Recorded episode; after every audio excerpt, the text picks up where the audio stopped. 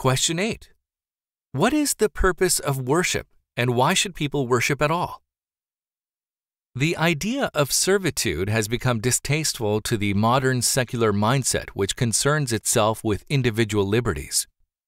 Some might say that humanity has no need to worship and that doing so compromises freedom. They forget, however, that absolute freedom is neither possible or even desirable for all members of a society, and that is why every social order has its laws and restrictions.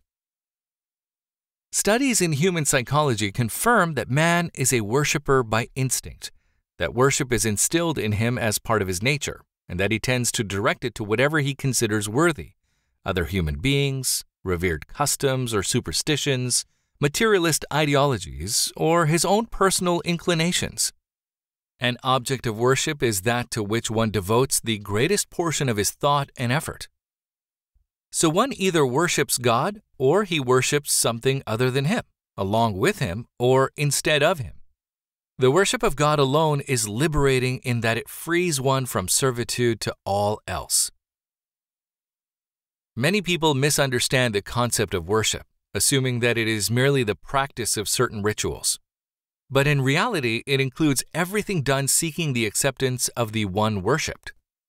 According to Islam, the worship of God means willing obedience to His orders and prohibitions, which, besides prayer and other religious obligations, include the fulfillment of promises and agreements, honesty and precision in work, teaching and counseling, encouraging righteousness, assisting others, opposing injustice, and so on.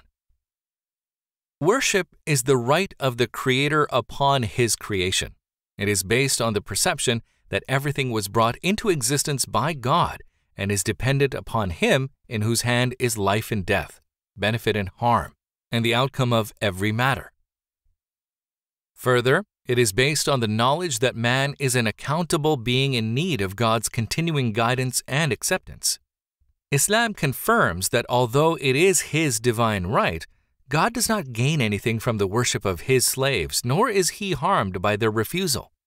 He ordains worship for the benefit of the worshipper himself, and this benefit is obtained by him or her in both this life and the next. When a believer understands that our Creator and Sustainer deserves to be worshiped, he wants to do so because of his gratitude and love for his Lord and because it is inherently right and correct.